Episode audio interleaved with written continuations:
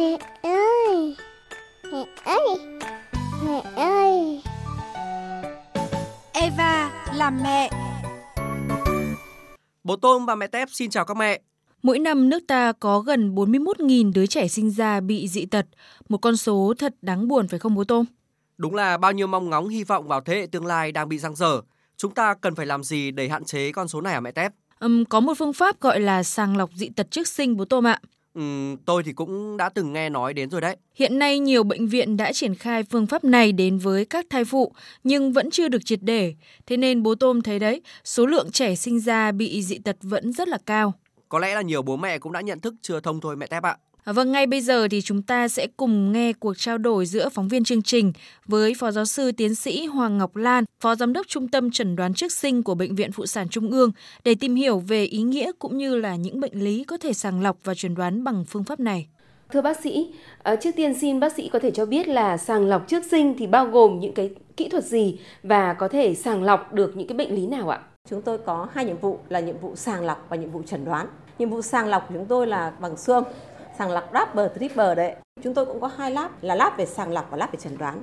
Lab chẩn đoán chúng tôi làm ở mức độ tế bào, ra hội chứng đau hay hội chứng bất thường nhiễm thể vân vân. Lab thứ hai là làm mức độ phân tử là những bệnh liên quan đến ở mức độ sâu hơn có thể trong đó cả cả thalassemia có cả những cái gen đột biến về mức độ phân tử ví dụ như là những cái gen liên quan đến giới tính những cái bệnh liên quan đến những bất thường của những cái trạng thái về những cái vi mất đoạn như ví dụ chứng đi sót vân vân rất là nặng nề À, Trung tâm sàng lọc trước sinh của Bệnh viện à, Phụ sản Trung ương thì đã sàng lọc và chẩn đoán được bao nhiêu trường hợp à, và cái tỷ lệ dị tật là như thế nào ạ? một năm chúng tôi làm sàng lọc nhìn chung là khoảng 25.000 ca có nhóm nguy cơ cao cần phải tư vấn làm tiếp để vấn đề chẩn đoán khoảng 3 đến 4 nghìn trường hợp.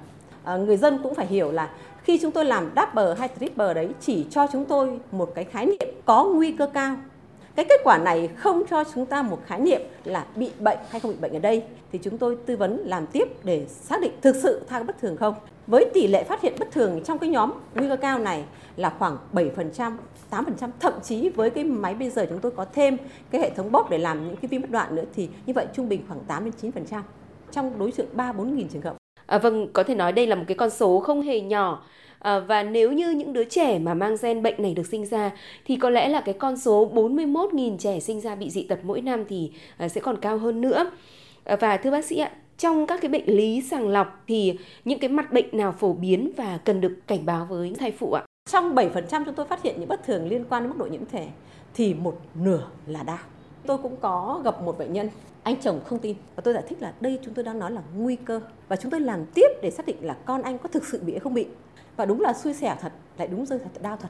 Tức là có những tâm trạng người, người ta nghĩ rằng đau là di truyền từ bố mẹ. Nhưng chúng tôi nó gọi đau là bệnh di truyền là vì này, nó liên quan đến vật liệu di truyền. Còn 95% đau là không phải là bố mẹ bị đau chuyển cho con đau. Tại sao chúng tôi lại đưa ra một cái chương trình là cái sàng lọc trước sinh là được thực hiện cho tất cả các bà bầu? Bởi vì cái số lượng con đau mà sinh ra ở nhóm sản phụ đang ở trong cái nhóm tuổi sinh đẻ nó nhiều hơn rất nhiều so với số lượng con đau mà chúng ta gọi là cái nhóm nguy cơ cao trên 35 tuổi. Bởi vì cái số lượng này sản phụ sinh đẻ ít hơn. Trong cái sàng lọc trước sinh này chúng tôi không chỉ loại trừ được hội chứng đau đâu mà chúng tôi phát hiện được những hội chứng khác ví dụ hội chứng Turner, hội chứng Glanenter hoặc là hội chứng 47XXX hoặc 47 là XII vân vân. Chúng tôi làm hết những cái phần những bất thường liên quan hoặc những trường hợp chuyển đoạn đảo đoạn vân vân. Cái việc thứ hai nữa sàng lọc về bệnh tan máu bẩm sinh thì cái sàng lọc tốt nhất phát hiện trước khi hôn nhân nhưng khi họ kết hôn phải làm sao đây ạ? Bởi vì tỷ lệ người mang gen rất cao, 12 triệu người. Chúng tôi vẫn khuyến cáo là tất cả những sản phụ nếu đến khám thai lần đầu, ngoài cái việc mà chúng ta làm xương, làm sàng lọc Doppler, cố gắng làm một cái xét nghiệm là tổng phân tích tế bào máu. Gợi mà chúng tôi hướng tới là người mẹ này có cái yếu tố nguy cơ mang cái gen bệnh tan máu không? Và từ đó chúng tôi sẽ tư vấn cần thiết làm cái gì. Nếu như trong những trường hợp xấu là phát hiện con bị dị tật từ trong bào thai thì có những cái phương án xử lý như thế nào thưa bác sĩ? Có những bất thường như thế, chúng tôi lại phải tư vấn cho sản phụ. Chúng tôi sẽ đưa ra cái mô hình bệnh tật cho cái thai với cái bệnh cảnh tương ứng của cái mà chúng tôi chẩn đoán ra. Còn quyết định là ở gia đình quyết định. À, vâng, xin trân trọng cảm ơn bác sĩ với cuộc trao đổi này. Trước khi xét nghiệm sàng lọc double test và triple test, thai phụ nhớ nhìn ăn sáng, chỉ uống nước lọc và tránh sử dụng các chất kích thích. Trước khi xét nghiệm triple test, mang theo kết quả siêu âm tuần 12 để điền thông tin chính xác về tuổi, ngày siêu âm, chiều dài đầu mông, đường kính đầu và độ dày da gáy của thai nhi. tìm hiểu thông tin trước và cho bác sĩ biết về tiền sử bệnh tiểu đường, đau và dị tật bẩm sinh của họ hàng ba đời mẹ và bố thai nhi để nhận được sự tư vấn cụ thể nhất.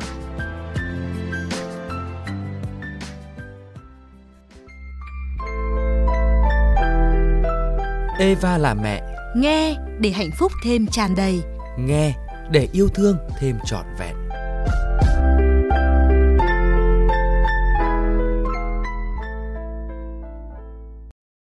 Các mẹ biết không, chính nhờ vào kỹ thuật sàng lọc trước sinh mà rất nhiều đứa trẻ đã không phải sinh ra mang bệnh tật đau đớn. Thế nên là dù đau lòng, nhưng nếu nhìn về tương lai thì phương pháp này lại mang một ý nghĩa rất lớn đấy. Ngay bây giờ thì chúng ta sẽ cùng nghe câu chuyện của một thai phụ nhé.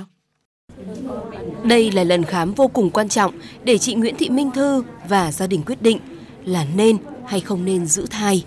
Bởi lúc mang thai được 22 tuần tuổi thì chị đã được bác sĩ chẩn đoán là thai nhi bị dị tật tim rất nặng.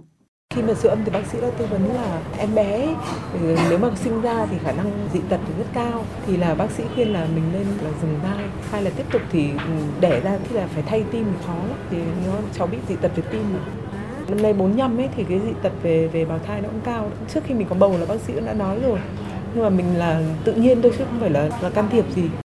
Từ lúc nhận tin đến nay là 2 tuần để chị suy nghĩ và các bác sĩ cũng thực hiện lại, thực hiện sâu hơn các xét nghiệm và chẩn đoán.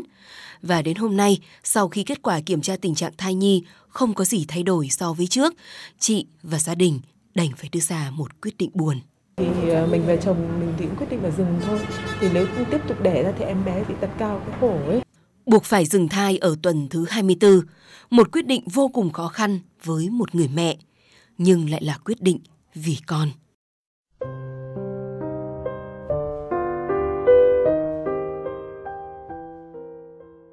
Câu chuyện thật buồn, nhưng chúng ta cũng chúc người mẹ này sẽ sớm vượt qua được khó khăn mẹ Tép ạ. Với những bạn còn đang trong độ tuổi sinh đẻ, nếu xảy ra trường hợp tương tự thì chúng ta cũng tin rằng là mình sẽ còn có thể mang thai và sinh ra những đứa con khỏe mạnh trong tương lai. Eva, bật mí. Eva, bật mí.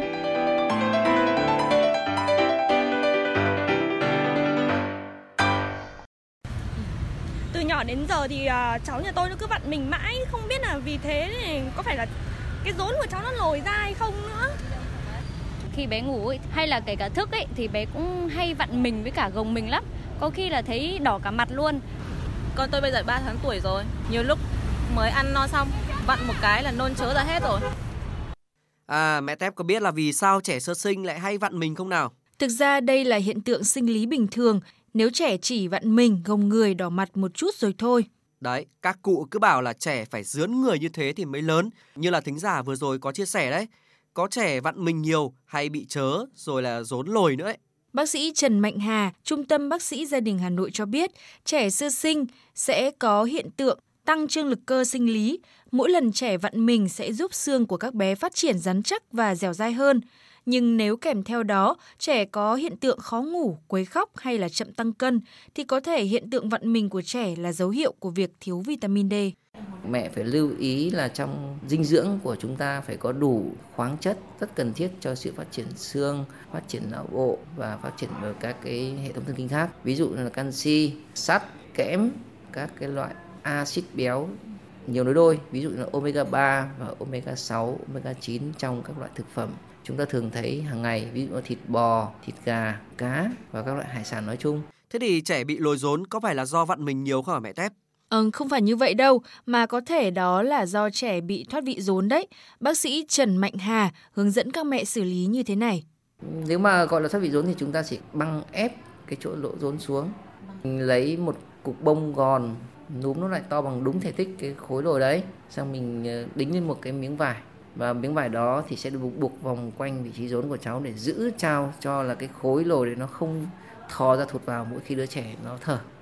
Giữ như thế trong khoảng một tháng thì khối lồi nó sẽ tự mất đi theo sự phát triển của cơ thành bụng.